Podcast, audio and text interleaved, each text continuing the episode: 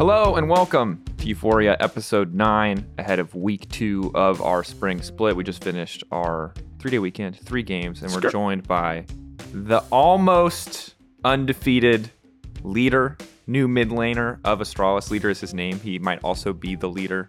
We dealt a lot with jokes about your name. Do you have a boat week. Are you oh, As the leadership. in leadership? Yeah, I saw it. You saw it. he was watching. He sounds so disappointed in you. I, I couldn't believe it. Like do half of the segment is you guys making joke about me. Why am I even watching this?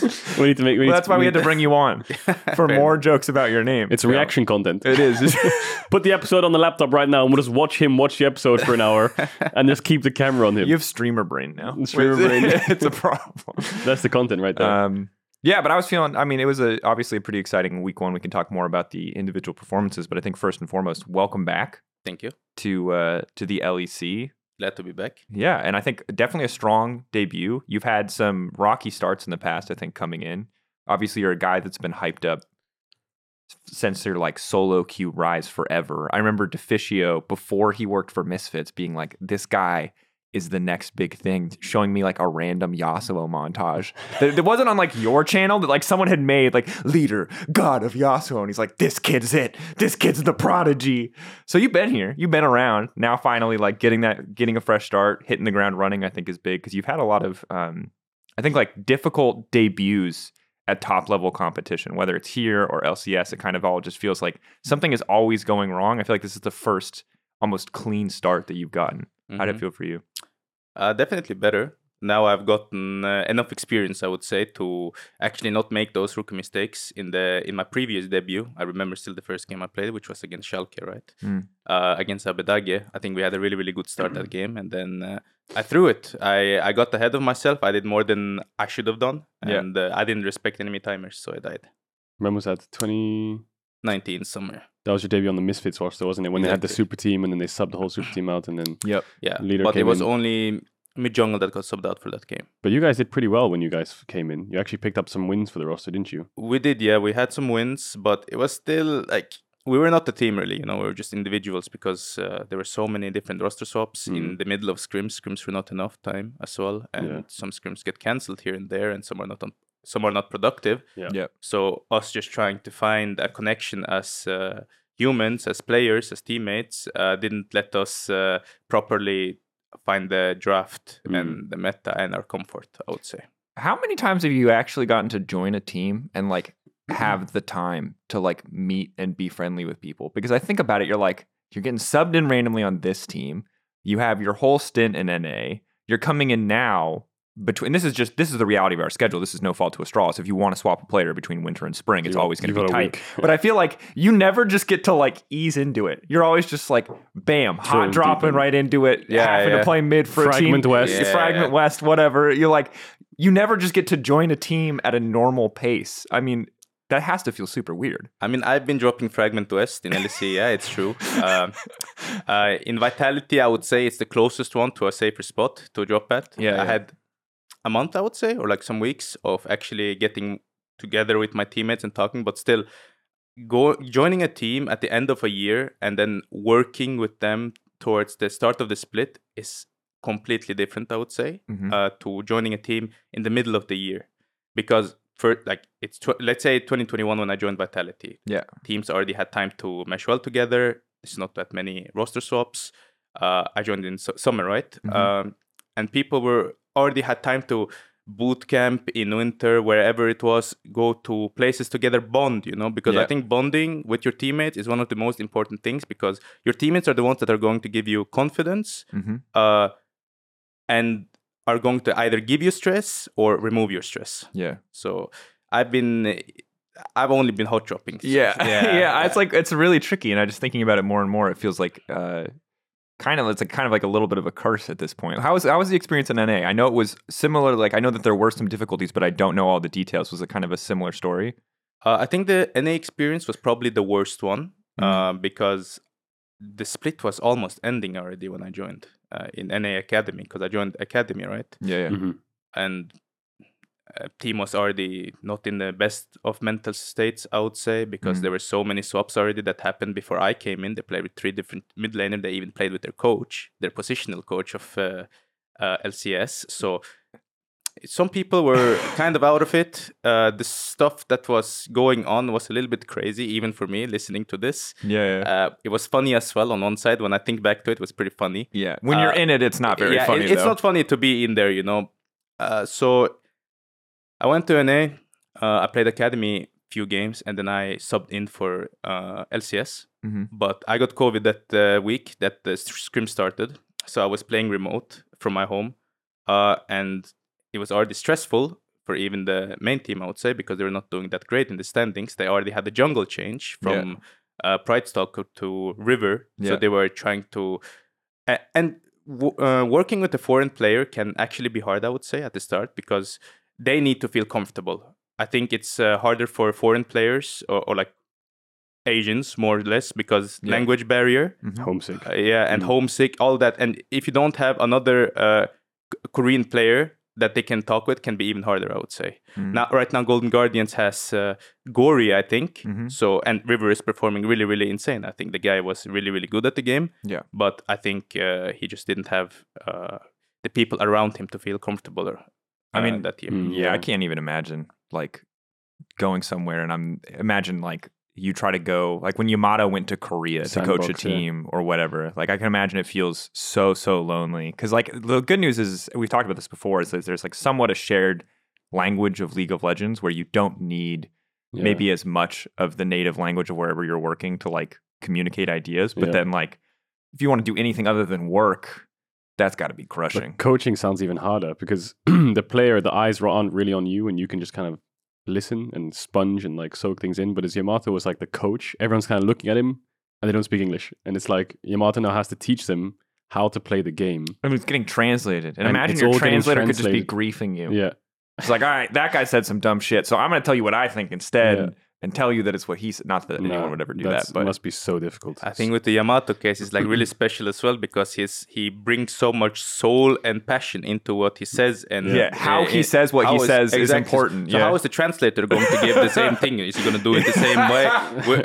And he has a, a deep voice, you know, he's it's like, you must believe in yourselves. And the Yeah. translator's like, he says you got to believe in yourself. yeah, yeah, exactly right. Like how, how can you take it uh, serious in that kind of way? you? Yeah, So- but he pulled it off. sure He hard. pulled it off pretty well.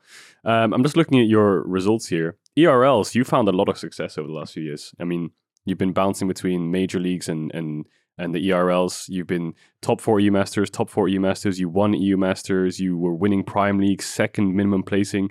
Was it frustrating for you to just keep bouncing in and out? You know, like not ever getting this one opportunity, or were there offers that you declined because you're finishing at the top of the ERLs for years and years and years and years, but teams just don't want to give you this trust or belief to just give you a chance. I- I mean, it's like it felt like at one point because I played s- ERLs for so many times and I proved myself enough. Yeah. People think that I'm the top of ERL, but I cannot play in LEC. You know, that's what Mhm. people think. Even though I was, there was no one even close to me. I would say in the ERLs uh, uh, uh, in my role, except first split I played. Then Larssen was the closest to me. I would say. Yeah. Uh, and then after that, it just felt like I wasn't improving as much. Mhm.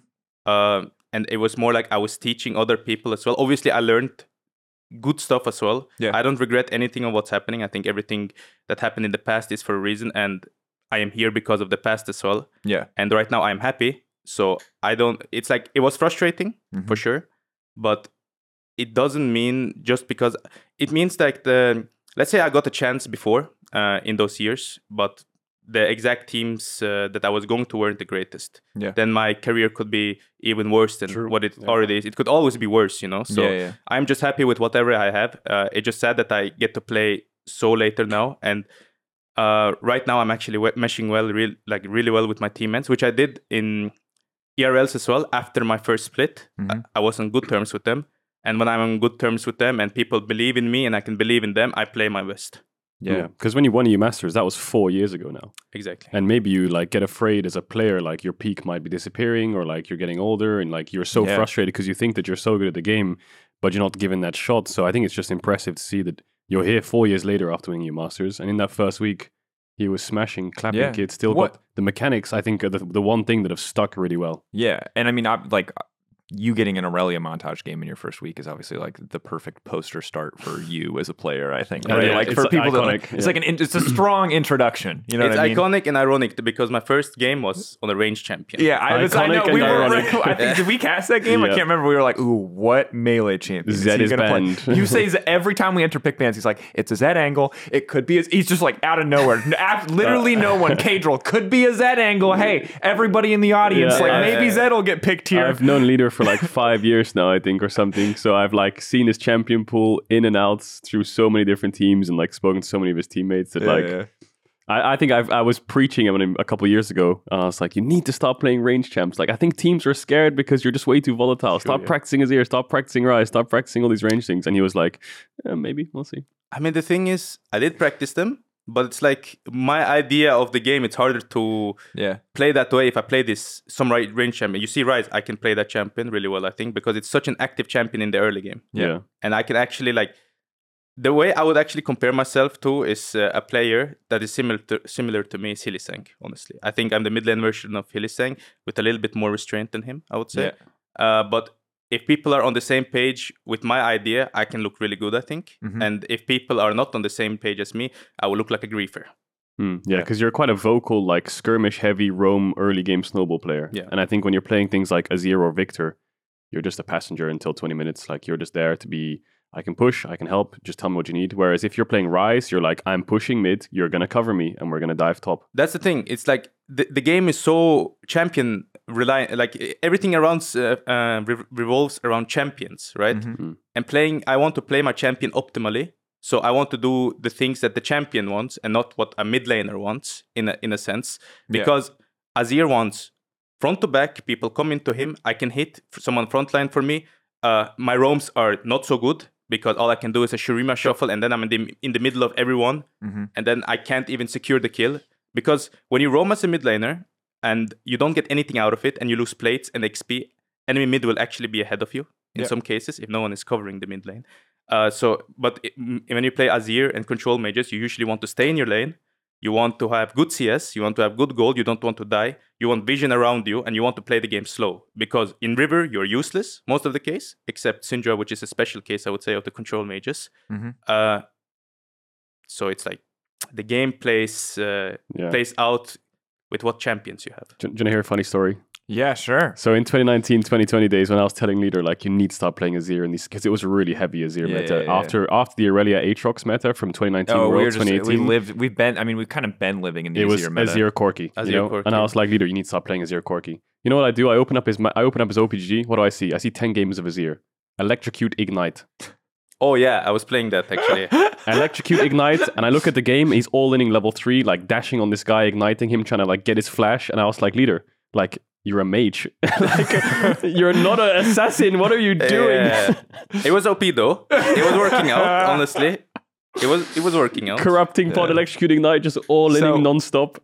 I mean, it sounds to me like your philosophy for League of Legends has remained more or less the same. Uh, but what do you think are like the biggest changes that are from you now versus you in like 2019 or 2021? Like, what do you think? How do you view yourself com- now compared to then, either as a teammate or in game, and in terms of what you contribute? Is it, or is this just like you're exactly the same? It's just finally you're getting this opportunity that you've been waiting for. I don't think I have changed much. I think I'm just better with people now than Mhm. before because 2019, uh, people are different, right? Yeah. Some people can be hard to work with, and some can some can be easy to work with. Now Yeah. I work with both easy and hard to work with people, and now Mhm. I know what these people want, and I can easily uh, know which type uh, people are. Yeah. So I think I've improved in that sense, and Mhm. uh, uh, I take the role that the team needs most of the time. Uh, if it's a leadership role, Got I'll it. take a leadership role. If they just want me to be a passenger, Leadership. No, sorry. leadership. if they want me to take a passenger role and just play my own game, focus on myself, other people want to talk, I can do that as well at, at the same time, you know. But obviously, I'm gonna chime in and say my ideas as well from here and there. But Yeah. I think I'm smarter. I would say I'm more smarter about the game and everyone more smarter about each role uh, because when you learn all the different roles and how they function and what should happen and what should not happen as long as your teammates are actually listening to you without having any ego because people can think why is this guy talking about my lane i Yeah, played yeah, this yeah. lane for five years you you've just seen someone play it, you know. But Mm. if people listen and listen to the ideas and actually are open to it, I think I can be smart about other lanes as well because I played a lot of jungle, I Mhm. played a lot of top lane as well. I played ADC. Uh, support is the only one that I haven't played, but I know what a mid laner wants from a support Yeah. at the same time. So I think I've just gotten smarter about other roles and smarter about the game, I would say. Are you good at taking that feedback as well? Because it sounds like you're you're pretty comfortable giving that feedback. Like when other people want to talk to you about mid lane or how they think you should be playing mid lane, are you also comfortable like listening to what they have to say and taking it in w- without ego? Oh, for sure, for sure. I think uh, mid lane has been uh, played in different ways now. Yeah. In a lot of senses, right? But as long as it's like makes sense, you know, for both uh, both mid because sometimes mid laners needs to drop waves. Yeah. Some people would hate to drop waves, I would say. Mm. And an example I would say from the LEC that would hate to drop waves would be would be Larssen. no, I wouldn't say Larssen actually. I think he can he can drop some waves as well here and there, but I would say it's uh, Vetheo. Vetheo. Yeah, I Mm. think he's he wouldn't drop. He would have his own way of playing. Uh, He do, he does have his own way of playing, you know, and just sitting in lane. Mm. I, fe- I feel like. Would you agree that Chovy has a similar kind of playstyle? I would agree so, but it's like Not as extreme. I don't know how to say this. Like Flame Chovy. Just do it. I No, feel no, like no, the just light Cho. Just yeah, just right here. Just make make our clickbaity day. Start the hate thread. LIDER LIDER says early. he would fist fight Chovy. Chovy, no, yeah, no, no. yeah, okay, shit on okay. Chovy. One one game that uh, I can remember from Chovy that I didn't like from him was his Twisted Fate game. Mhm. It was one Twisted Fate game where he was just farming, farming, farming, farming Mm. without using his ult. One can argue that not using ult is some kind of pressure as well because people have to play around to it, TF having that it's ult. up, yeah. Yeah. exactly. But but I think if you don't make any plays or anything proactive with this champion, the champion's value goes down by quite a lot because it's not a champion that you. If you have 300 CS at 25 minutes, you're not going to carry the game with it. Yep. Mm. I think it's a facilitator, that champion, and he didn't play that uh, Yeah. that correctly. But the player is really insane. I Oh, looked yeah. at his stats. I looked. I always look at his VODs, and he's always insane. He deals a lot of damage, Mhm. even though people say he's a AFK player. He deals a lot of damage, and if people play around him, his way of like his style of playing, he would be insane.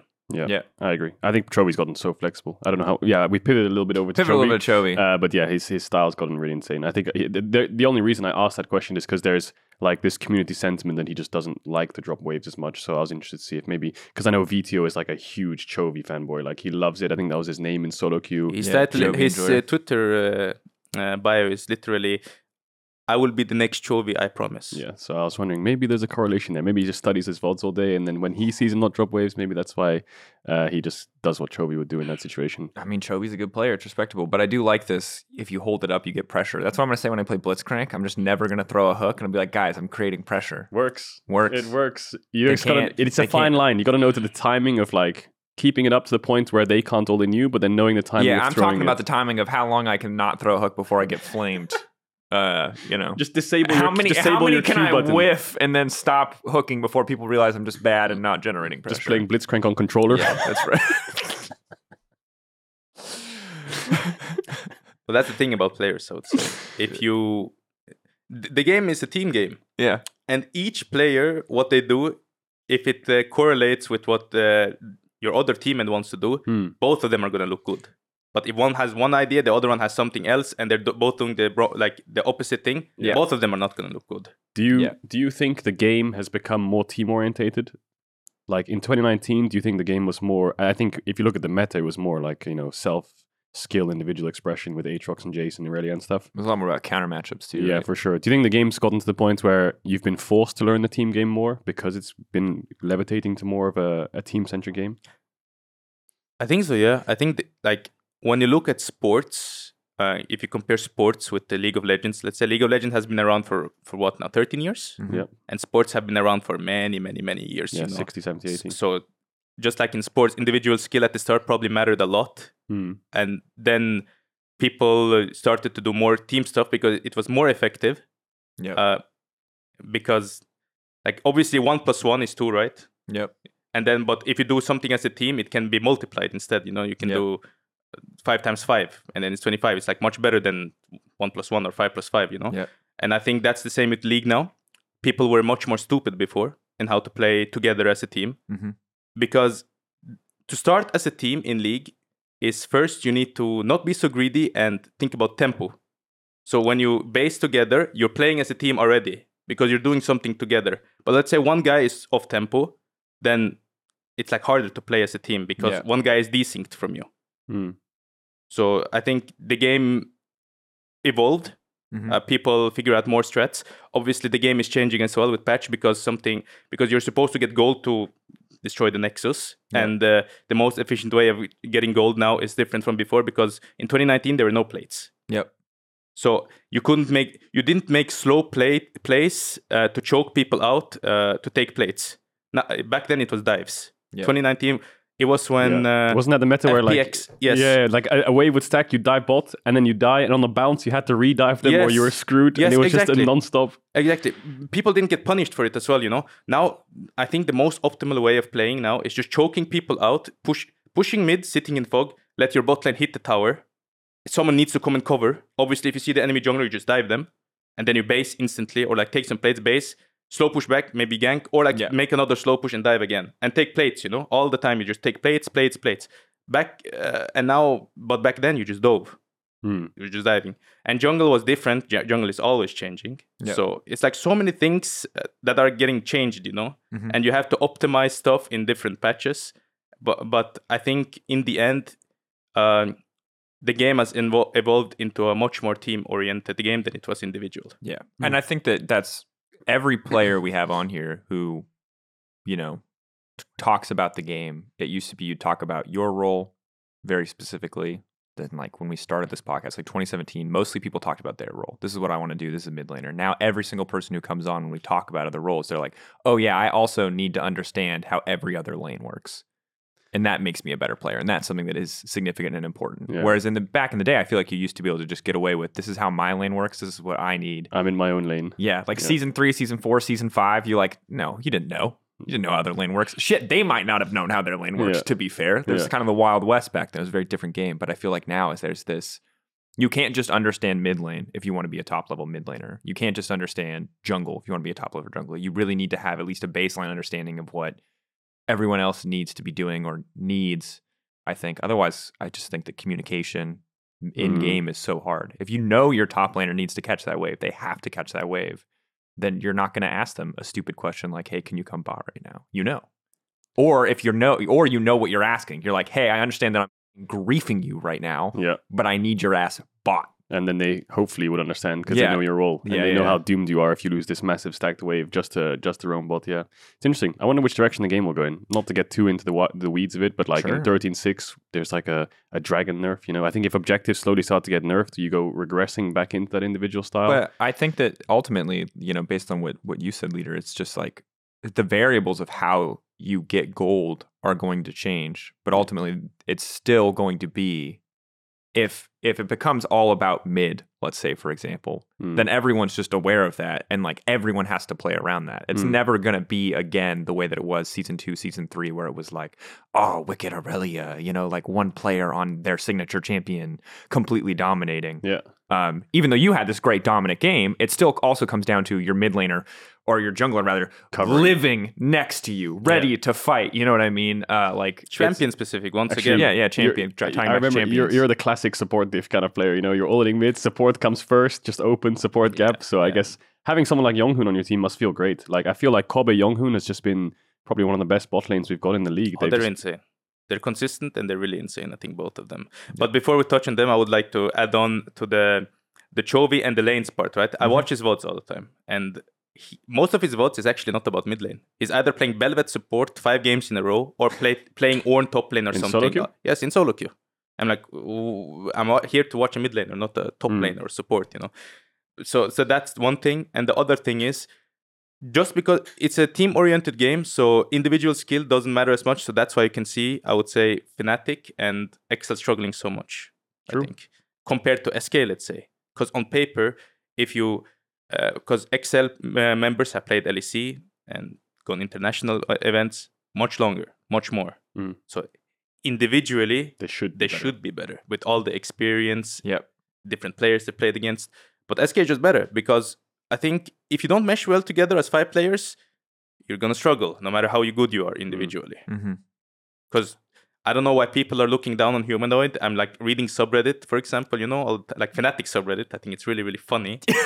it's like the most extreme subreddit, uh, subreddit, subreddit there is. It's like Yeah. always funny. And then Yeah. I see that uh, humanoid should be gone. They need a more consistent mid laner. Like this is unplayable. But the guy is top mid laner. Yeah, He- in, in the one LeBlanc game against Vitality, I think he was doing pretty well. Just Yeah. everything around him was collapsing. Well, and that's the thing, right? Is that like when a team is performing or winning games, every more often than not, everyone on the team looks good, and when a team Yeah. is losing games, everyone looks bad. Yeah. And you can either look bad in the way where you try to make plays, so you look like an inner, or you can look bad where you do nothing because you can't really do anything, Mm. and then you look like you're doing. It. Yeah, having nothing. having that mindset of like this game is lost. Let's just do this and see if we can like maybe win.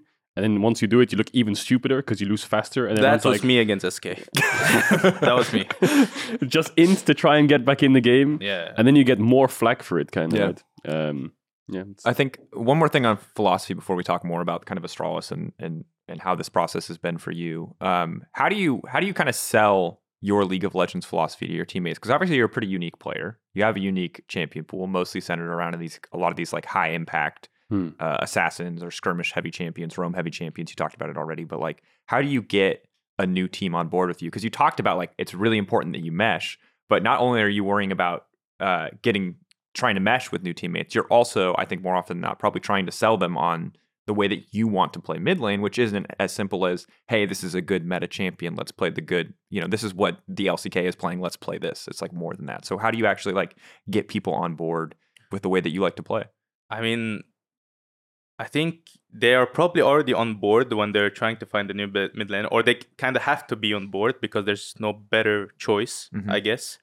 And obviously, I can see if I was from management perspective, I can see the risk in me. Yeah. But uh, so I think they were on board already with me. They knew what they were getting. Yep. And obviously, I have to perform as well, make them trust in me with my gameplay. I think I did a good uh, good job of that in scrims and whatnot, and explaining my thought process because I'm I'm just not gonna play the game brainlessly without knowing myself what I'm doing. You know, Yeah. I tell my process. People can agree, people cannot agree, but I think uh, it works. You know, Yeah. so, and it works because it's good. So there's not really much to sell. You know, as long as it works, it, you win games, uh, you get a lead, and you're playing the game good. It's gonna work. You know, it, it's Yeah. not that hard. I would say. Mm. Let's say I was inting Yeah. all the time, you know, then it would be another thing because obviously there are some suboptimal champions. I would say I picked one in the last game. Sylas was more of a suboptimal champion, even though Yeah. the situation was really, really good. Uh, but I think the other champions that I play, they're good, Mhm. but people just don't haven't really caught up on it that much or that fast yet. You know, just Yeah. like Gragas has been broken for so long, and people are playing Gragas mid lane now. You know, people take some time to pick up champions. Kled as well. G2 started playing it, and now suddenly, wow, maybe the champion is actually not that bad. yeah, Yeah. It just needs to Malphite. Shit champ. that champion doesn't do anything. I think Li- literally, it doesn't do anything. Uh, it's legit just a troll pick uh, at this point. Is this the point where it's like you know people tell you Gragas mid four weeks ago and you're like, nah, it's ter- terrible, you know? And Caps has now played two Malphite games, and in maybe a couple weeks you're like, wait, Malphite's broken. Maybe you're in that mindset, LIDER. Damn, you're you're that's messed up. You're scared of Uno I, I don't know. I, I- buddy. I don't know. I don't know what to say. I think uh, Ma- Malphite mid is troll. That's what, Malphite but, mid is troll. but I think mid lane doesn't matter that much. But much what if it's well. into Jace? Can be good. Can be good. Can be also, good. your team comp was full AD when he picked Malphite, Yeah, it was full AD. so it maybe has maybe has scenarios. We'll see. But was it really full AD though? Um, well, I guess Irelia is slightly hybrid. I don't remember the full draft. We had Uh, Leona Sejuani, so they had to choose Mercs. mm. Mhm. Was it just had- double AD? I think you had like Renekton, Irelia or Renekton, something? Irelia, Sejuani with Xayah and Leona. That was Yeah. their comp. Yeah. And enemy's only tank was Malphite. Mhm. And let's say all of them go tank. Let's say the Jarvan goes tank as well. Mhm. Then they Where's their only have, damage? they have two damage dealers now. Yeah. Okay, three. He- Heimer. Haha, it's like the one up comp. It's like, yes, we're full AD, but if you build armor, then you have no damage. Yeah. It's like, And they have I to like choose that. between Mercs and Tabis this game. I mean, the second you pop off on Irelia, just your life, enemy team's life just becomes hell. They're Yeah. like, well, we can build zero damage, and then Irelia's just going to life steal through everything and dunk on us, or we can build damage, and then if we mess up once, she's going to one shot. I heard the. Yeah, I held back. nice, nice restraint. I love yeah, to hear it. yeah, yeah, yeah, yeah, yeah. um, I mean, I think it's interesting because I just think that one of the things that is always going to make you exciting is you can call it Chovy, maybe you can reference Doinby, but like you are bringing something unique to mid lane for better or for worse, you know, and we'll see in, in like only in hindsight will we know 100% whether or not you're right. But like there's a world where in three months we're like, oh, damn, this dude was a prophet. Like this is how people should be playing mid lane, or like he was the guy that actually figured out a lot of these picks that like pushed a lot of these picks in the meta. Or we'll look back and we'll be like, damn, you're a griefer. What are you doing? Yeah i mean it's always if you're the victor you're just or the win not the champion the Yeah, winner right History's written by the winner, yeah, right? Yeah, So, exactly. yeah. So wha- whatever you do, if you win, you you- you're gonna be the one that has the game figured out, you know, because you're, you're winning. But right now, mid lane is not kind that kind of role. I would say. Yeah. I think right now it's all about bot lane Yep. and how your jungler plays. So if your bot jungle is working well together and mid and top does the roles, you're gonna win games. Mm. It doesn't matter what you pick in mid lane. I think. Is it concerning to you that like you look around the world, there's not many people playing like Irelia mid, or there's not many people playing things like Yasuo or you know Ekko or whatever you want to play? I think in like for example LCK, I guess there's like one player is Clozer who plays it. Maybe you've seen his Irelia games, but barring that, no one really touches it, blinds it, counters it. Does it does that concern you at all? You're just like, no, I know it's good. Uh, the thing with Irelia is it's hard to play. You need confidence and you need your team on board with it. You know, their champion needs everyone because there are objectives in the game, and for Irelia, the objective is every single wave. Every single wave is an objective because you're You have to queue onto it. you have to queue onto it, Yeah. but you are really OP in the wave as well. So why not play towards that Irelia, you know? But I, I don't know what the reason LCK players are not playing it. I think everyone wants to make the game as simple as possible for themselves, so there's Yep. less room for error. Hmm. But I think in that sense, there's like uh, the chance of winning can be lower as well in that way. Yeah. Mm. I mean, some some people play top right into like Gnar and Jace and things, but yeah, mid is just almost non-existent. I mean, it always feels it feels It's cool, volatile. you know what I mean? And that's I think one of the things that again makes it so exciting. But also, I can see why teams one the immense skill that it takes to play the champion. It's obviously a very unique champion um, compared to Viktor, right? Azir, Azir, like you actually have to learn. There's like more skill with Azir. Azir's a tricky champion. I know that like has a pretty decent mastery curve, but like Viktor, yeah, Viktor is just like about spacing. Really, that's Oh. kind of it's Just like making sure you're like you still need to know what you're doing. But like anyone can pick up Viktor and you know with three items and do something in a team fight. Will they Mhm. play perfectly? No, but yeah, just you know press what I mean? ER on Viktor, auto. you're never going to be the main reason you win the games, I think. You on can't be. You cannot No. be the main reason. the enemy team there. can be if they like five man into your fucking stun. Exactly, exactly, right. If they play into your condition, sure, but you're Yeah. not. You cannot create a condition for yourself on this Yeah. champion. That's the thing. Azir, you can. Yeah, That's why I Azir like does Azir. shuffle. Yeah, Yeah, yeah, I like Azir. with Ignite. Electrocute. Electrocute. I played it in in Champions backline. Queue a few days ago. With Ignite Electrocute? Yeah. You haven't changed. But what can I do? Enemy locked in Ezreal mid lane. so you have to kill him? have- sounds Yeah. like Champions Queue's going well, by the way. He says real mid lane. I, I lock in Azir, enemy mid locks in Ezreal. So how can I take it serious as well? That's a little bit hypocritical because I lock in champions that gives mid laners the worst practice. Give me an example. Zed. yeah. I just blind pick Zed in Champions Queue. And then uh, enemy mid, are you gonna blind pick Zed in LEC as well? They write to me. And Nisqy locked in Fizz. And he was actually not good on it. Surprising. but you, but what happens when you play Mad Lions and Blind Pig Zed and Nisqy's sitting there like, oh wait, he actually did. no, I will. I will, I think. I, I think when people write this stuff, it actually means they're scared of this stuff as well. At the same time, they're worried. so their coping mechanism is counter trolling. Yeah. Yes. Yeah, yeah, yeah, yeah, Like yeah. like picking Azir with the electrocuting Yes, knife. It is, it is it is absolutely the classic cope. Is the you wouldn't pick this in a real Yeah, game. I told you it exists. It- in pro yeah, this is I've heard this from every pro player. It's like, what do you do when G two picks troll champs? You know they wouldn't pick this on stage. Blah Exactly. blah blah. And, it's And like, yeah, bro, you're 04. I think that uh, yeah. might be a cope angle, not a analysis angle. The there. cope angle goes to in game as well because like when they're playing super far up in the lane and they're like threatening to all in you nonstop, they're like, yeah, you wouldn't play like this on yes, stage. Yes. Yes, yes. People that get stomped say this usually. If they're getting beaten up, they say, You're not gonna do this. Like, what is wrong with this guy? What is he doing? Is he gonna play like this on stage as well? Are you gonna play like this? Yeah, I can imagine whoever scrimmed BDS with the Sion and they dove bot level one with the Sion taking your camps, they're probably like, yeah, they'd never do that on stage. They'd never And then do it Good on job stage. getting Scrim LP or something. That's what they would say. Good job getting Yeah. Scrim LP. Yeah. You're climbing the ladder. And then you go on stage and wow, what a game. Yeah. Scrim LP. Love to see it. Uh, I want to talk about the BDS game in a moment, but yeah, let's talk more about the team. Your bot lane, obviously super cracked. Finn has been stepping up. We heard a lot last season about how he's this like great leadership personality, and now you and One One Three learning to work together uh, as a as a duo. My favorite stat from the weekend that you helped us find before the podcast started is that he spent more he spent he had 60% jungle proximity, 67% jungle proximity in your Koi game, 61% in your G2 game, Sixty percent jungle proximity, which is for the record unheard of. Junglers are usually in the 40s. Uh, it's just time you spend near any ally, but seems like you guys you said bot is important, you know? It seems like you guys are the main the primary duo lane. You guys are like living I together. bot is the treasure chest, but Yeah. LIDER is the key. What? And you just unlock him, and he'll roam bot. And I'm the treasure hunter as well. And he's, his name in lead is, is uh, treasure hunter in solo queue. So he's like a you're like a pirate. But think about it this way. Let's say we're playing thr- towards mid. Yeah. And my bot lane has a bad matchup. I have a good matchup. I can either help them relieve pressure by going to that lane, Hmm. or I can force enemy support to come to my lane. Ah. oh. That's a, one way of relieving pressure. This is- but this we're is a- playing towards my condition Hmm. because my condition is I better. see. So they lane. can use their pushing lane to come mid to stop you, exactly, or they can use their pushing lane to punish bot, but then you can roam down. exactly. I like it. Mm. So how are you liking? So the team environment, how's everything going? You like once again you were kind of getting hot dropped in. Yeah. How much time have you had to practice with the team? How much like how Fragment West. much Did, fragment did you get a PK on drop? or are we just sitting here with 30 30s on the drop? 30 30. Oh my. Oh, At the start. At the start. But At how the you doing start. now? You good? Much better now. I think uh, people didn't have the time to uh, remove their stress from the previous split. Mhm. Tension here and there. You, you know how it is on losing yeah. teams, especially with this format. You have nine games, lose four or five, almost over Yep. instantly.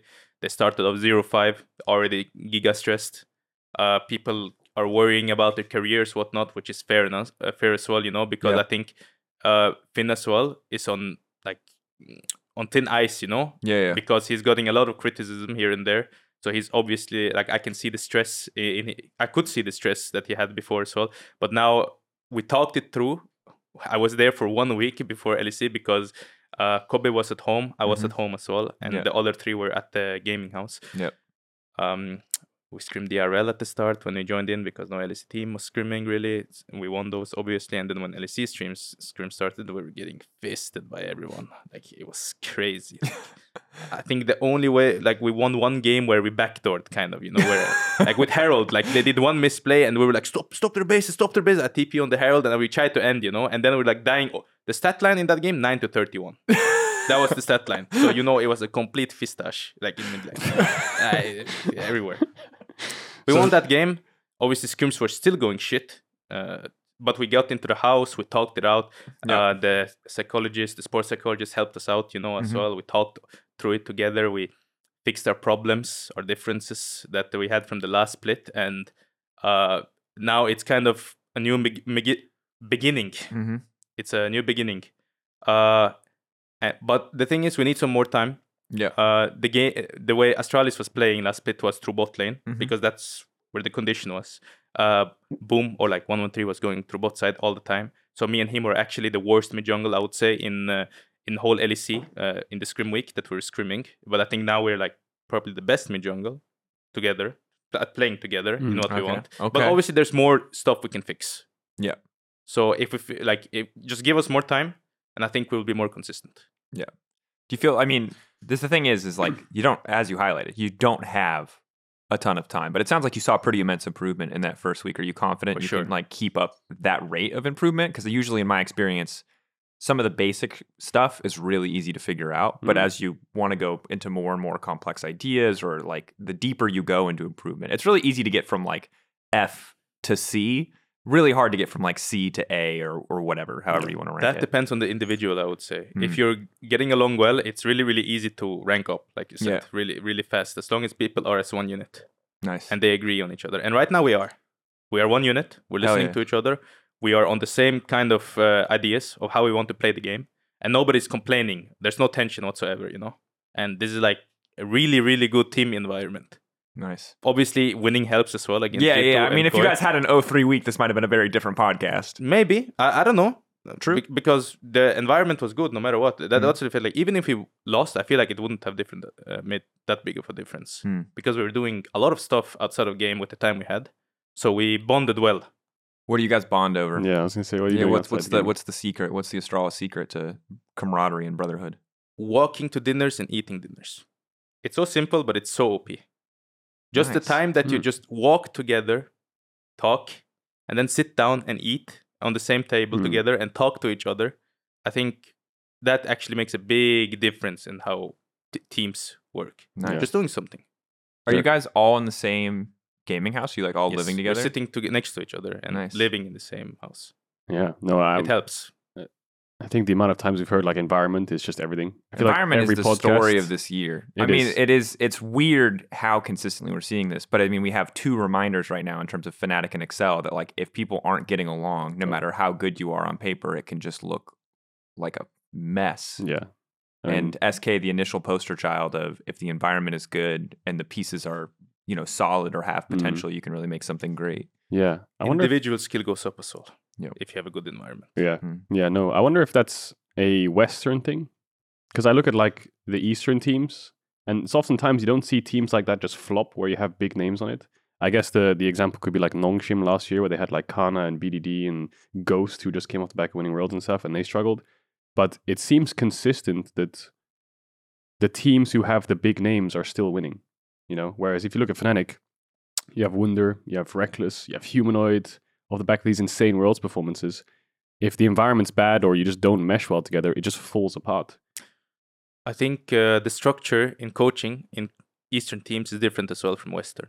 Yeah. I think uh, we have more of a chill approach to stuff here. We let players do whatever they want to individually. So it's more on the players to get along and mesh well and all of that more than it is looking at uh, videos and stuff. The Eastern coaches has a lot to say. The Eastern coach- coaches can go crazy if they, want to on the player. scold the sh- out of you. yes, you know? exactly. They can flame you. They can do whatever. If you get, f- if a coach flames you now in EU or even in NA, if someone like brings up their tone a little bit, they're gonna get benched. Mm, Either it's the coach or the players. mm. Hmm. It just that it, It's true. so everyone is scared in a way as well, you know, to take some Takes more leadership, authority. authority, exactly, authority. So that's that. le- Yeah. leadership. Interesting. Yeah, Western. I don't know. I, don't, I haven't seen all Western coaches. I can't speak on behalf of all of them, but I feel like p- players maybe in the West are a little bit more sensitive, or you know, I don't think want to say about sensitivity. I think that like I mean, I think that one, I just want to acknowledge before we go any further that none of us are an expert we're speaking on. Korean Yeah. or Chinese culture or internal scrims. We get what we get from talking to players, from talking to coaches. So uh, there probably will be some assumptions made here, and just don't want to say that th- these are just our reads. Definitely Mm. not any sweeping conclusions. Um, but I think that we've heard a lot over the years about cultural differences. A lot more uh, in terms of like there's I know age hierarchy is obviously very important, and positional hierarchy is very important in Korea, and it feels like a much more cultural thing than it is here. Whereas like at least from American culture perspective, which I can speak on because obviously that's where I grew up. It's like everyone's their own special flower. And like, you know, you don't have to just follow authority for authority's sake. And like, while that has a lot of positive things, it doesn't exactly set you up to be in a hierarchical environment in the same way that like maybe a Korean uh, esports team is organized. It just makes Yeah. more individuality, I think, in team Yeah. if you think like that. Like you're not meshed, you're not you're, connecting. you're less of a unit in a way Exactly. because like Yeah. I think yeah in the Eastern culture from what I've seen from like the behind the scenes it's like the five players respect the coach so much and no matter what the coach direction chooses they all follow that direction Yeah, and even if they like blindly don't know? like the guy, like that's just the structure. I mean, that's the structure that they have signed on for. And so whether that's a cultural thing or whether that's like they have a team agreement, Mm.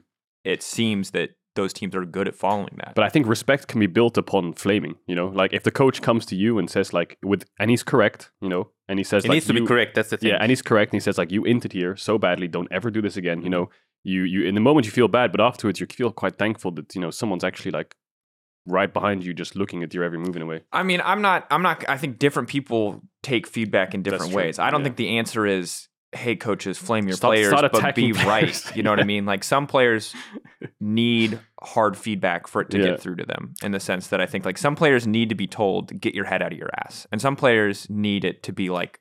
You know, Softer. like softer and gently fed to them, and I don't think there's a one size Yeah. fits all approach. It's about reading the the person. I Once suppose. again, it all comes from how you grew up as well. Because, like Yeah. we said, Eastern culture different than Western, age hierarchy, all of that stuff. So when someone says something to you, you will take it uh, more seriously as well. You know. yeah, Mm. I asked Jong actually, how, how would the coach react in this situation? Not happy, he said. Yeah. Not not happy.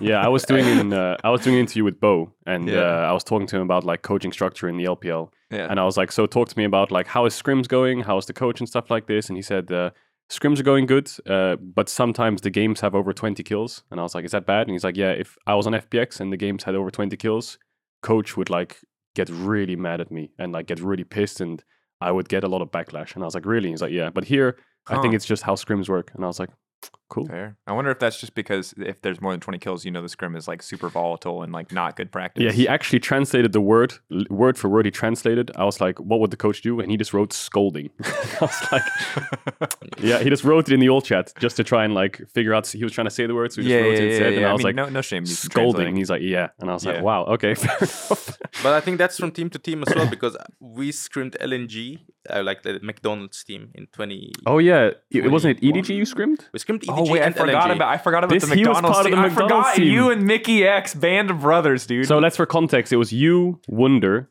Yes, Mickey X. those were the three all the time, and then the ADCs were between Kobbe and Sven. Yeah. Those were the two ADCs, and Jungle was Maxlor some games, Skeen some games, Pride Soldier some games. So this was a team who, during the 2021 World Championship in Iceland, you were scrimming some of the Eastern teams because they couldn't get scrims in, from Western teams. Exactly, and uh, I was talking to Nelson at that time, and Mhm. I asked Nelson like, "Can you like if someone needs scrims, like we're down, We want to practice yeah, we're down, you know, like for fun." And we scrimmed LNG, with with uh, Doinby and Ale. Or was this the icon roster? the icon roster, Icon roster, yeah. Tarzan. Tarzan icon, yeah. Those were some bloody games. I've never seen this many remakes as well in one game, like in one scrim block, and this many bloody games. It was so bloody. Like uh, so, when I hear this, like scolding and like many kills games, like it feels like it's like uh, philosophy from team Yeah. to team in LPL as well. You know Yeah. how they play. How did those scrims or go? or you're getting or or they got a lot of scoldings in that day of scrim Yeah, blocks. maybe, maybe uh, one day before World Championship, and then you you, you go the bloodiest. I games mean, ever. Maybe that's why they got knocked out in groups. Did they get knocked out? In, they did get knocked out in groups. It was Mad Lions group, wasn't it, with Team Yeah. Liquid and uh, Yeah. and um, I think it All was I a know Korean is that Gen I G. heard, and you can tell me if I'm wrong here, but I heard the McDonald's team had some pretty good scrim records against international teams. We had honestly for the team that we brought together just randomly i think it's pretty good scrim record even though it's in the negatives yeah, it's still good because we took some two to three games from each ta- each team you know and maybe we played like seven games with remakes included Yeah. Didn't you beat EDG as well in some of those Two games, games just before them. the finals? Yeah we beat two two times uh, edg we made them ff once at minute six or like four or something fast and then we won one game as well in a good game and then we lost four i think against them Yeah, I remember you sent me the VOD of the game and I watched it. yeah yeah yeah It was the Yasuo game. exactly i mean it was it was fun and the team was good look Yeah. five five good players Yeah. we were having fun. It was really, really fun. Yeah. But That's the thing, the thing with LNG was, Ale was a psychopath. okay. It was a complete psychopath. That guy was 0-10, but he would split push like he was 20-0. and he felt like he was 20-0 as well at the same time. It was crazy. So he never got a reality check. no, he, he was running it and 1v9ing at the same Uh, time. so it worked.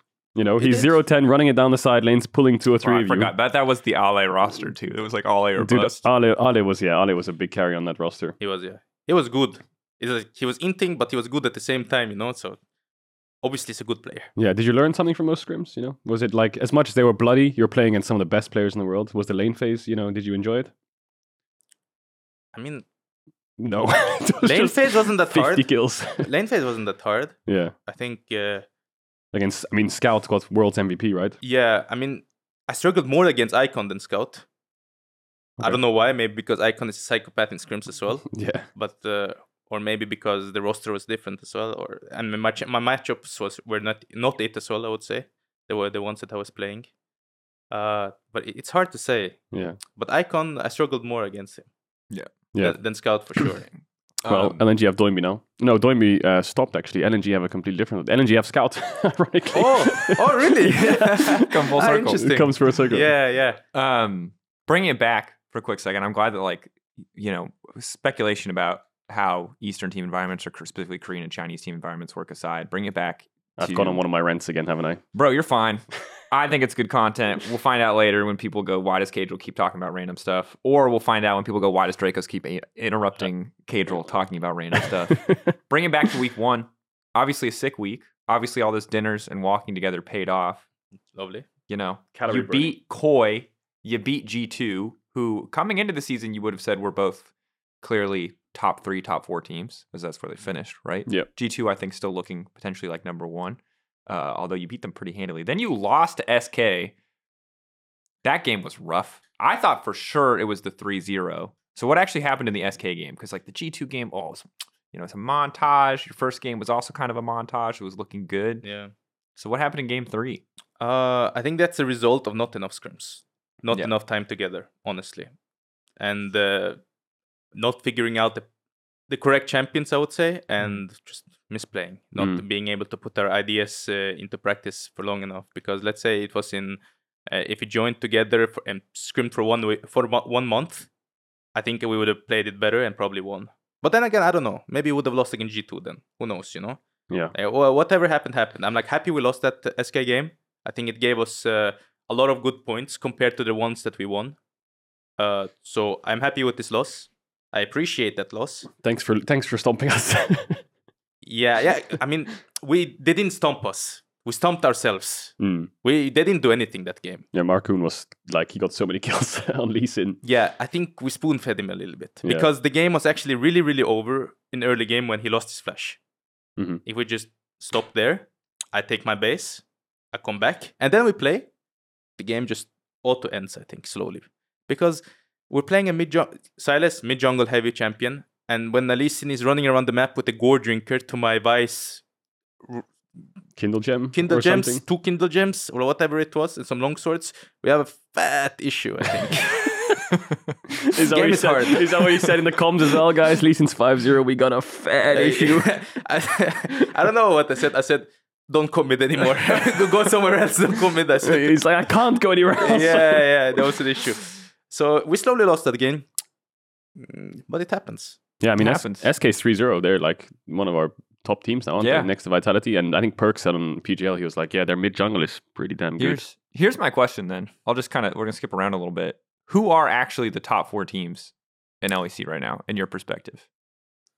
Mm, Excluding G2 yourself. sh- uh, I'm not allowed to put myself in Nope. top four. No, you can No. put yourself. I mean, top yeah, four. okay, you Oh, can you're just have to defend it. I mean, obviously Astralis, Yeah. G2, and then it becomes hard. I would say. that's where it becomes hard. Astralis G Vitality? two, and then it becomes hard. Oh, actually, Vitality. three. Okay. okay, there now, you go. Now it becomes hard. okay, So you've got teams that's like... a little bit more plausible. So you've got like teams like SK on the rise, Mad and Koi, you know, Excel's revamped their roster, if we can but get it the, hasn't. we get the I standings up when you get a SK chance. is going to get Thank you, outscaled. Phil. SK's gonna get outscaled. Yeah, they're gonna get outscaled. I think. Yeah, but they were so close to making it Yeah, but they're still gonna get in the best of five. It was five game series, wasn't it? So Yeah. in uh, in winter, but they're still gonna get outscaled. You reckon? Yeah, they're not a proactive team. I think non-proactive teams are for sure gonna get outscaled sooner or later. Okay. That's what I think. And then you've got uh, BDS, Koi. Ooh, I think Koi will scale better. I mean, they did in winter. I think they're gonna scale better. Like they have, or will they? Will they? See, this is the Sorry, hardest let me part let me for me. quote something Let- about let- Koi. Are you ready for this? Okay. okay. Koi Larssen on Reddit, Yeah. right? Uh, interview by esports.gg. We are playing very poorly. We have a lot to worry about. We need to improve a lot of things because we are very bad. Nice. Yeah. So he obviously thinks they've got a lot of problems. Well, Yeah. I because the thing is, is normally coming into the season, I was pretty ready to be like, okay, G two clear number one. Everyone can say that pretty easy, pretty fat gap between them and Mad in the finals. But then it's like Mad, Koi, and then when Vitality showed up, oh. But then we watched this week play out, and uh, it is just best of ones. But Koi and Mad do not look like teams that will uh, be clean enough to make it best of five. And again, just best of ones. But it's like I think it's really hard to figure out who's top four. G two number one, Vitality looking also very good. You know, Astralis, I'm skeptical. You're going to have to make me believe it as we Yeah, go forward. Even though you had a great week and you did beat G2 pretty decisively, um, I'll need to see more.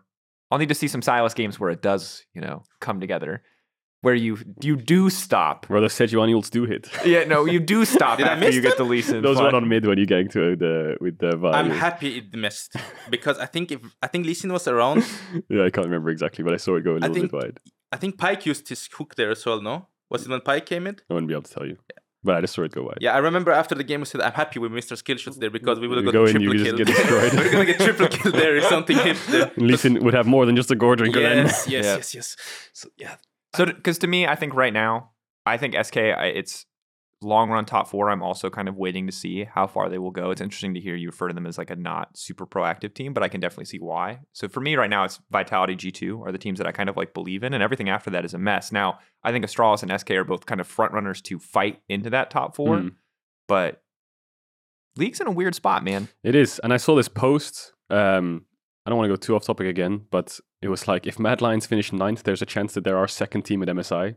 because of the way championship points works. So they get 10 points for being ninth, five points for being 10th, Yeah, and- they obviously get a they ton of second. points for getting second in the in the previous. so if a team like Vitality gets to the best of five or something, and they go to a five game series or something, there's still a chance Mad Lions. There- if if we basically like invert the standings from the previous yeah, split, but G two still win, yeah. The other teams have to get quite high up. then they if could. if Mad pull like ahead. make top six still, that's like an insane circumstance. yeah, but still possible. kind of a meme, but funny. I Yeah, like it. It's kind Um, of funny. Can Astralis go to MSI?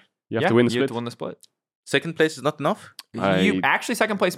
I mean, it depends. Maybe? You guys did get a good amount of We have points last 60 se- points, or I think. You can. You can. oh yeah, Yeah, you can. If you get second, I think you'll make it. Okay. Just depends on where Mad finishes. Yeah, Mad, 'cause- Mad, and Koi are your biggest contenders because they mm-hmm. finished second and third. But it's all points game at that point, so just get the most points and you go. Okay. MSI in London. I would prefer going to an international event. I'm not surprised. Yeah. it would be nice though. Yeah, I have a good track record against international players in scrims. Yep. So you've got Team McDonald's. Was there any other time you play against international teams? Was there?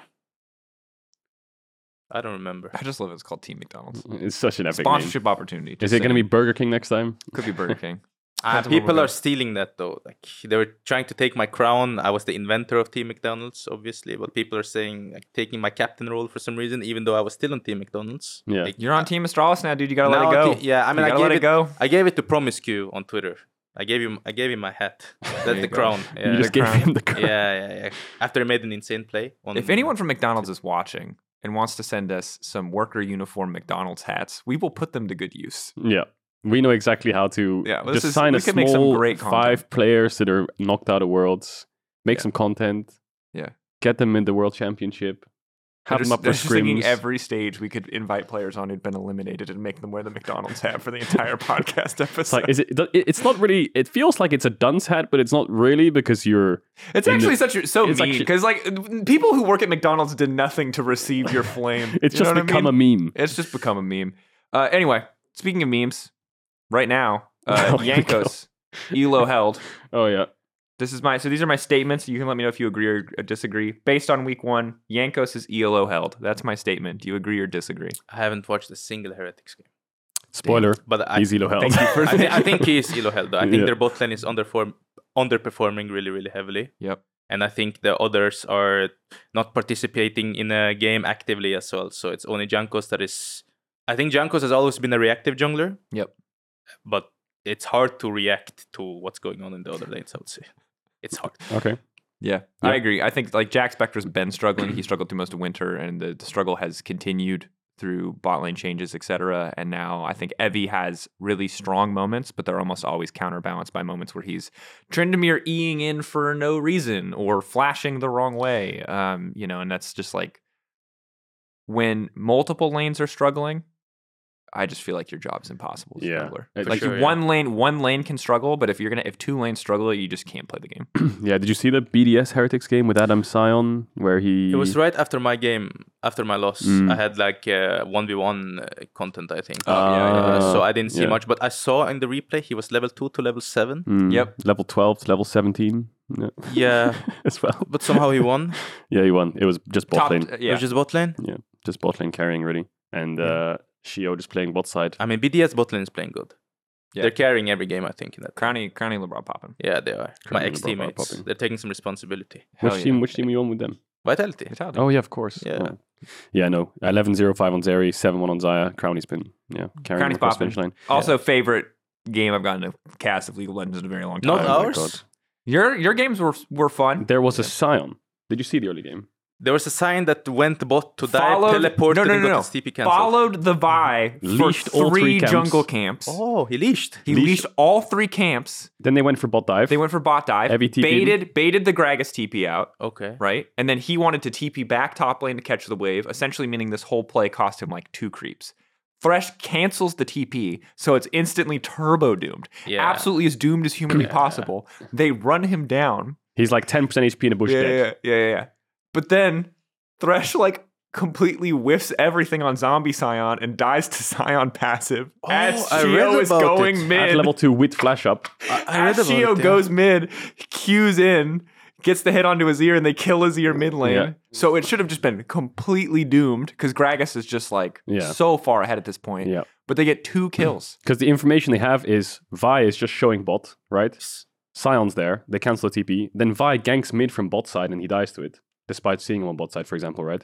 And then the Sion, despite being free kill, all you have to do is flay the passive. You Yeah. missed. he whiffs the flay And and then then, he tries dies. to walk some nerves. So- down around the tower, but because he walks down instead of just continuing Yeah. to walk away, Yeah. Sion is just in range long enough to finish the last It was, auto it was a wild game. I need to watch that game. This I think. is It sounds yes, really funny. That game. so. It was wild. Only the first after that is kind of just a mess, but And the problem is Jankos lost his bot camps, so now he has to split the map, kind of.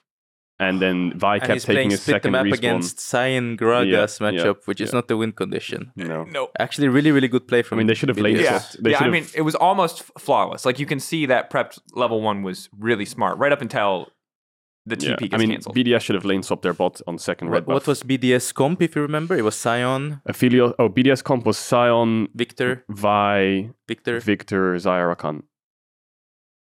And they were up against Aphelios Thresh bot lane with Wukong, Azir, and Gragas. I think um, many teams should drop Aphelios Thresh. They shouldn't be playing Aphelios Thresh, I think. I think you need to be really, really good at bot lane and really be really good as a team to play Aphelios Thresh. Yeah, Xayah Rakan just looks so broken. It is really OP. It's winning, losing, ga- like losing lanes. Like I think Kobbe trolled once as well in our game against G2, where he got uh, grenaded on his head by Mikyx and into a trap combo when he shouldn't die there. yeah. hmm Uh, but still, he was broken. Yeah. that champion is just I think- busted right now. I think right now that the thing about like really good Aphelios Thresh lanes we talked about, like you can you can see some of them in LPL. It's like you have to be really good at your setups. You have to be Yeah. really good at your gun timings. You have to be good at both the champions, the duo, and your team has to be ready to play around them. Otherwise, it's like why not play Xayah Rakan? You Yes. get an AD who can get lane prio, an AD who has built-in safety, and an engaged champion in a region where like surprise, like everyone has been playing engaged champions since the dawn of time in this region, and Yeah. they've always been good. It's classic EU top when it's like carry top laners of Jace, and then the one Yeah. team just is like, what if we just go Ornn? And then they pick Ornn, and they just team fight Drake and they win the game, and it's like, ah, EU baby. I can tell you why people don't want to play Xayah Rakan that much, and that's because it loses lane against Aphelios, it loses lane against that, it loses. Lane but I'm just gonna say, prio, it, it's Thresh is a shit champion. It got buffed. I know he got buffed. I know he's a little bit better, but like if you're not ahead, what does this champion do? I like that Drakos because I've always hated having a Thresh in my team ever. Because I loved Thresh. In season three, I I, loved it. Thresh. I loved Th- Thresh was great, but the problem is in the world of Rakan and Rell and these engaged champions, or like you know Lulu, whatever. It's like this champion is to me the snowball Uh, support. it's, it's funny. I saw like an LCK and LPL game because his Q cooldown got like buffed. It's Yeah, yeah, reduced. Like he hits a hook on the Sion or Gragas who's face checking, like pull, pull. Then one second later, he hits a hook again, pull, pull. No one can engage. He's just constantly hooking this Gragas as they're trying to get into river, and then they just get engaged on and die.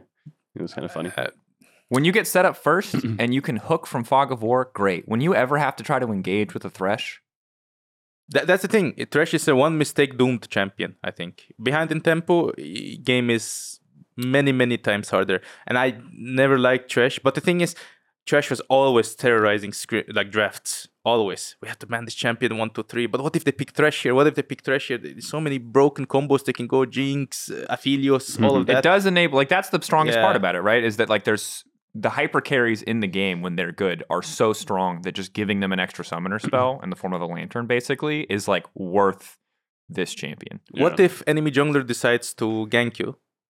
You Mhm. just and you just die on a bad timer. Now your game is over. So you have to be really, really good on the champion and about bot lane in general. I think. yeah, I'm with have you. to play Lantern and stuff Yeah. like this. I'm with you. Yeah. Um, moving on Yeah. from Heretics, another team that's struggling. I think no stranger to anyone is Fnatic. Fnatic. Fnatic. Um, Yeah, hard. I mean, like on the one hand, obviously, for many people, this feels like the continuation of the same exact uh, car crash or train wreck that you saw. But just remember that there are new players here, and I feel really bad for the players as well. Because, like you said, this this subreddit is like. Like we can meme it, we can have fun, this, but this this subreddit is ruthless, and especially for like Advienne and Oscarin, you know, like Oscarinin. Oscarinin. Just call him Oscar. It's okay. I'm gonna call him Oscar. Yeah. Um, like that sucks. Yeah. That's cursed because it's not like this is clearly not. I mean, there maybe there are some individual levels, but this is never the team that I think in this circumstance anyone would want to debut on. Three years ago, you tell a player they get a debut on Fnatic, great. Right now, this split, you tell a player they're debuting on Fnatic, it feels like a death sentence, It and is. that really sucks. Yeah, it could be career ending. Like if you if you play bad in the LEC, especially like the top and support coming in as rookies, they have a bad split. And whether it's maybe fault of their own or fault of the actual environment that they're in or the, the deep end that they've been thrown in, that's it. You know, that's that's what you will be remembered for. I think uh,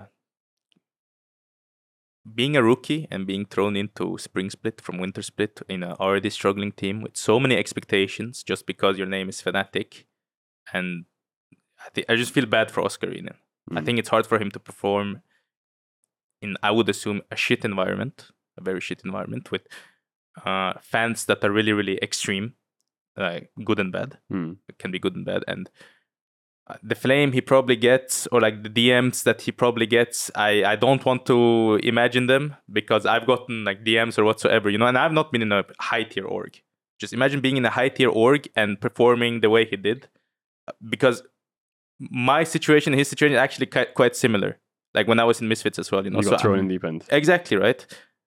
But I was in a lower tier uh, organization as well. You know, obviously there were fans.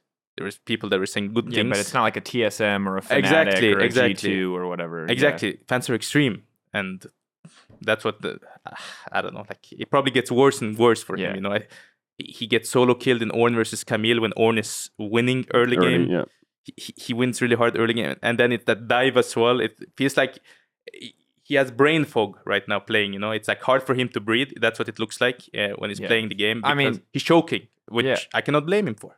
He's he's getting uh you know attacked teams are playing towards topside and they're shutting him down and rightfully so he's struggling and teams are clearly taking advantage of that but i think that like there's a different team or a different version of Fnatic that he could have debuted on where he would have had a, a fair shot but this doesn't really feel like a fair shot now that's not to say that he hasn't been underperforming Mhm. right like you can't just shy away from that fact Of but course, he's been. I, but I think that like what you hope for him at this point is that either in the weeks to come he gets to show more, uh, or that at some point he's going to get another shot. Because right now it is hard after watching Winter especially to feel like this is anything but another season of doom and gloom for Fnatic.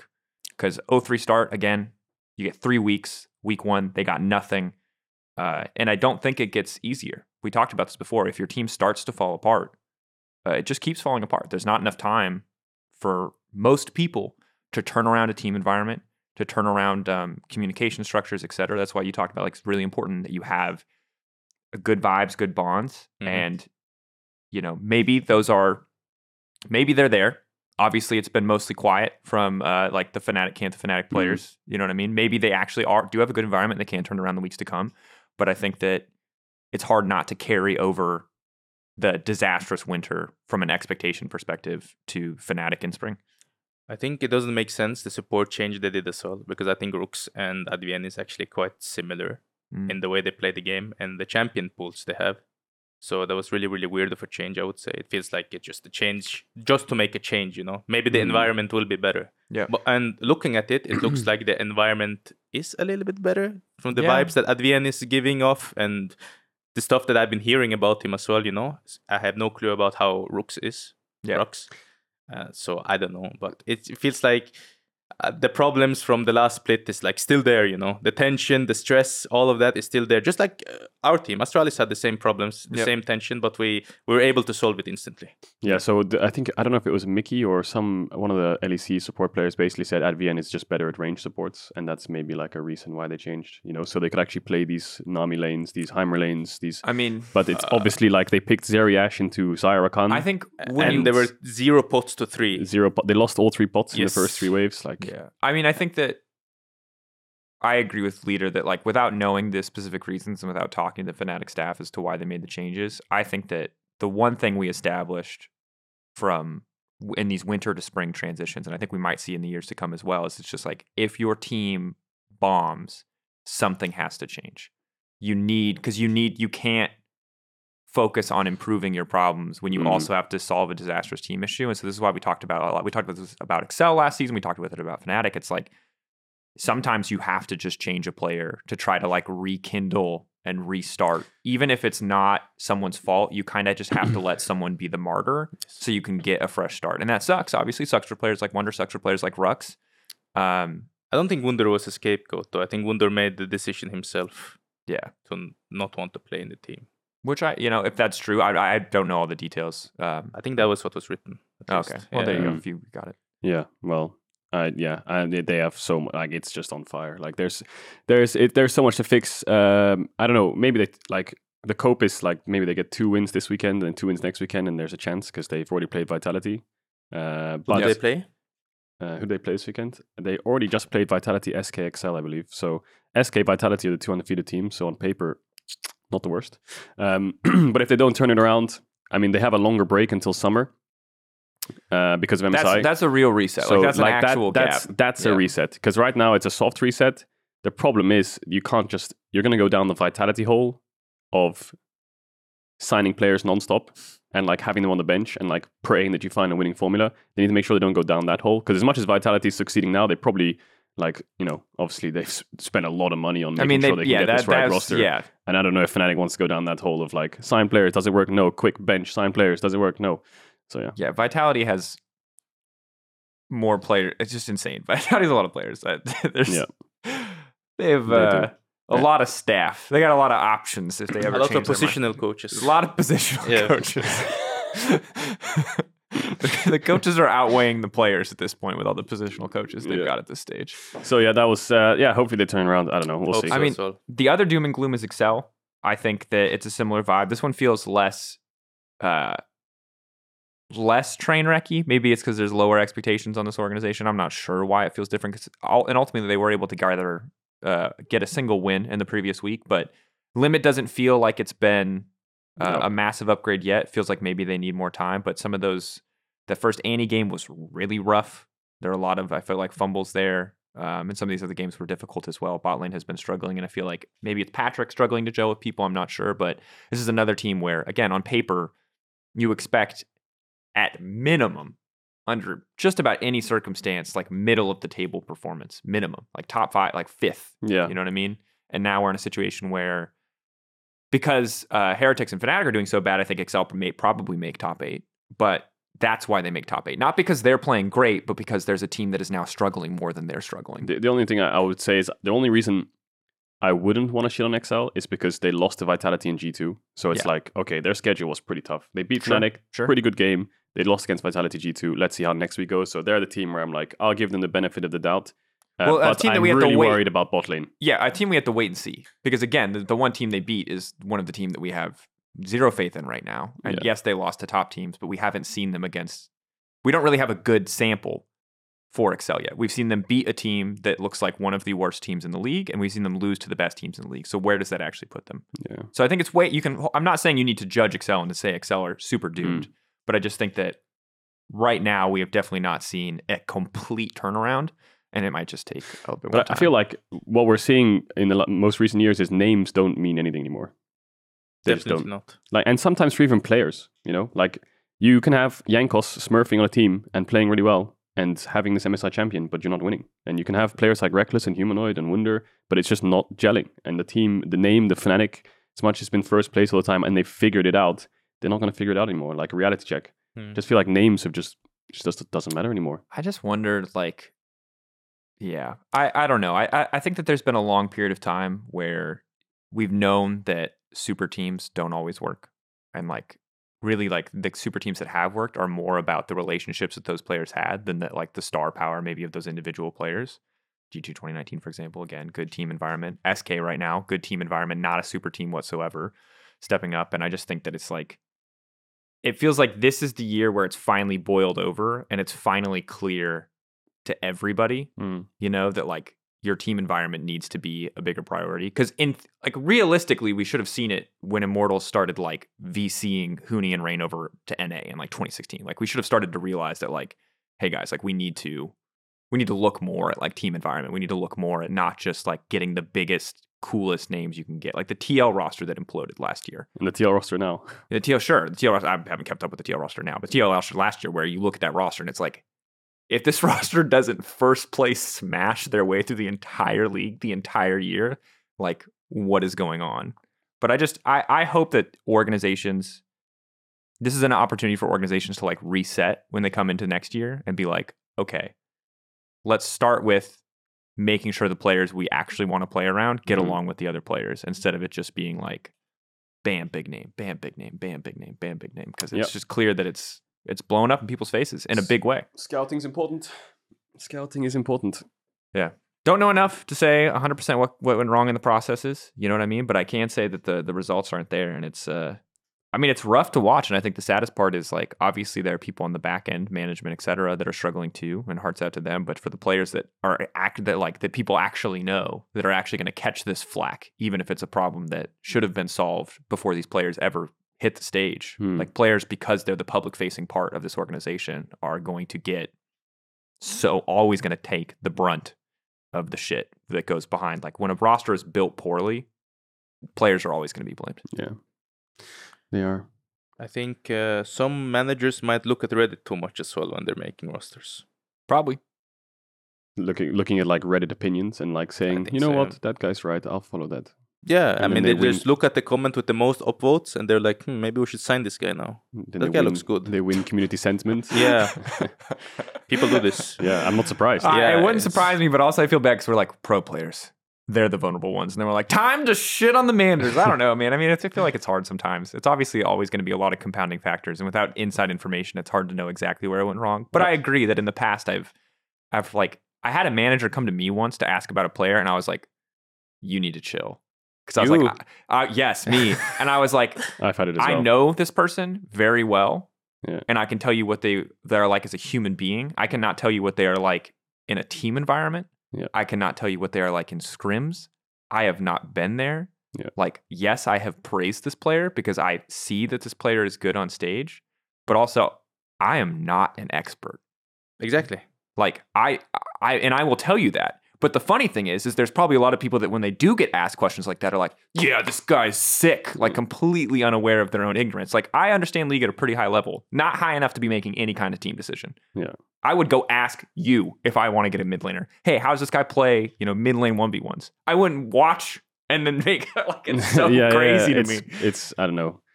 Yeah. Incompetence, which happens. I mean, you or over faith in your own abilities, or you know, misplaced faith in the wrong areas. It's it's just yeah, it happens, but it sucks because uh, again, Yeah. orgs and true. players suffer as a result. True. Uh, on the other hand, there is like there is still people who There are people out there who are killing it. Not They all managers are I trolling. watched I watched this documentary on Jin Air yesterday.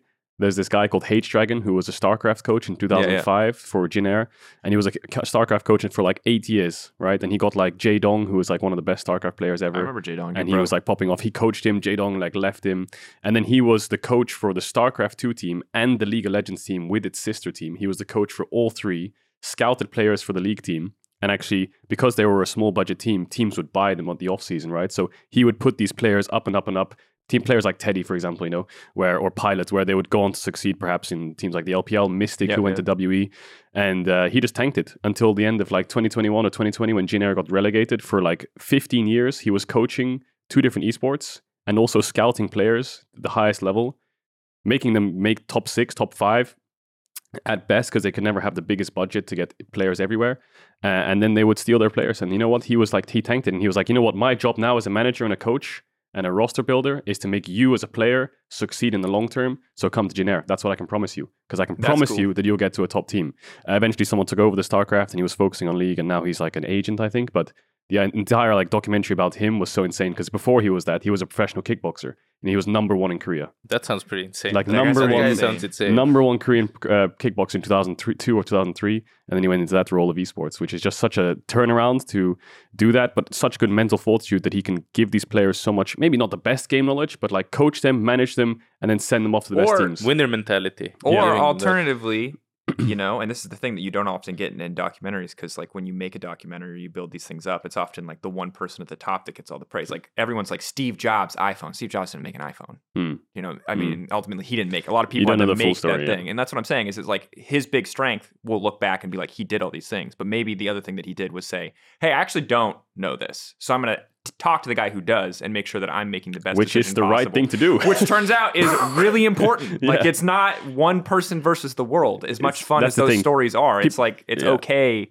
to ask for help. It's okay to get help from other people. You don't need to be the person who Yeah. does Some it people all. come in and they're like, I know the answer. Yeah. And it's like, oh, shut up, not again. You don't know the answer. Yeah. You don't know the answer. Ego problem. Happens. Maybe. Yeah, happens to the best of us. Anyway, this has been kind of a, a little bit of a doomer discussion in terms of the fate of a lot of teams. That said, week two is around the corner, and there's some banger games. G2 versus Vitality LIDER. Who's taking it? Who wins? Ooh. This is the caster test. Caster test. I See if you can be a caster in the future. You're going to sell it to us.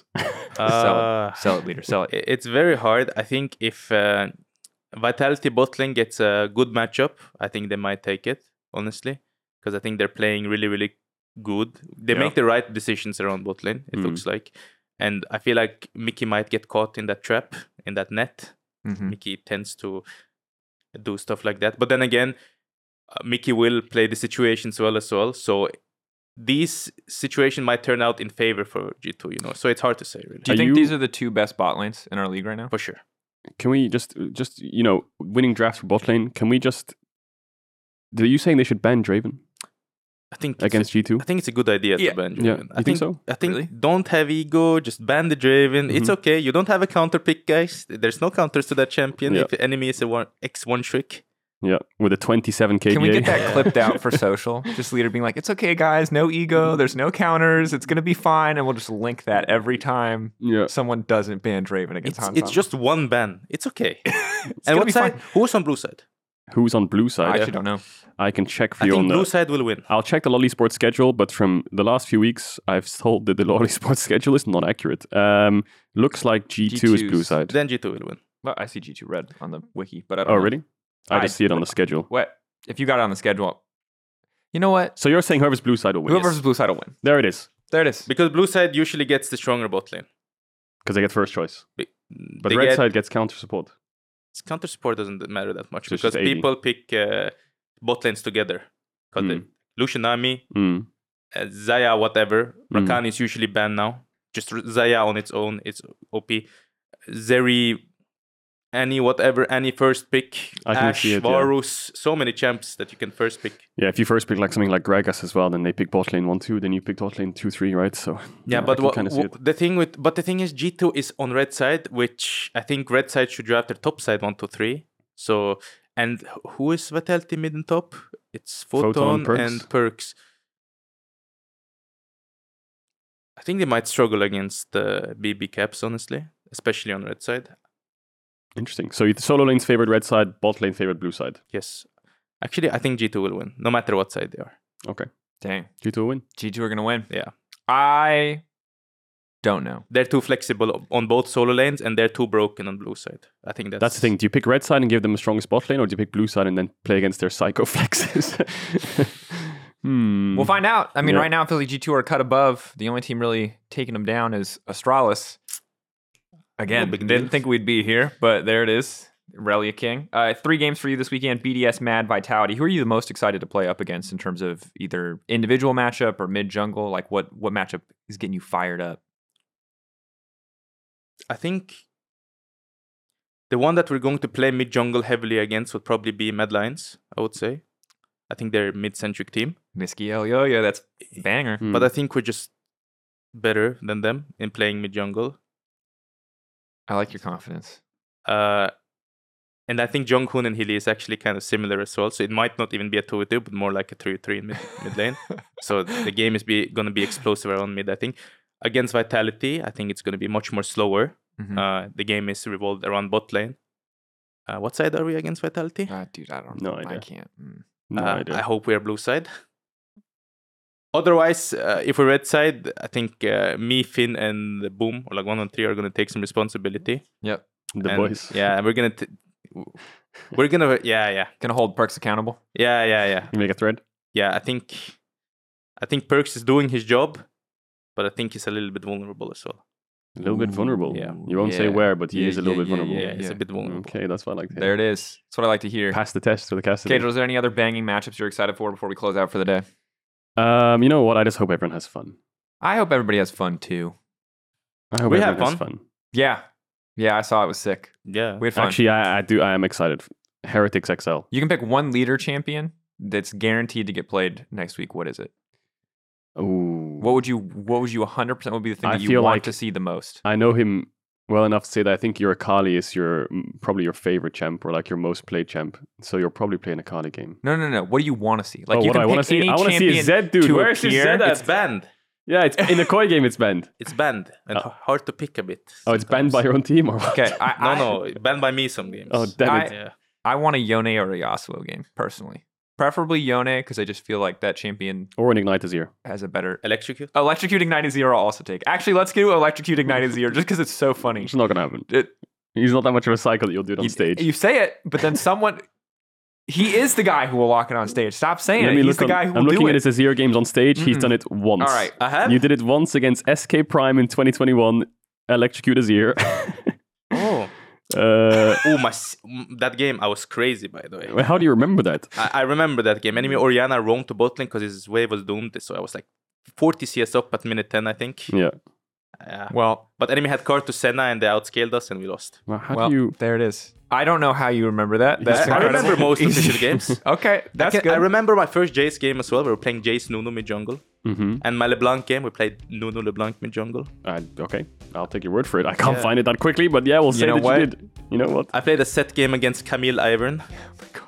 I played the Corki game All right. against Galio. All right. Your memory is great. You have passed the test. Thank you, thank you, Congratulations. thank you. You're the mid laner with the best memory. thank you, thank you. Thanks for coming on, LIDER. Thank you for having me. Good luck in the practice, bro. I hope that it's a I hope it's a good week for you overall. I hope so as well. Yeah, G2 versus Vitality is our match of the week, but again, BDS Mad Vitality, the matches for Astralis. Tune in Saturday, Sunday, Monday Sunday's my birthday. for LEC. Sundays, Mr. Mark's birthday. Woo.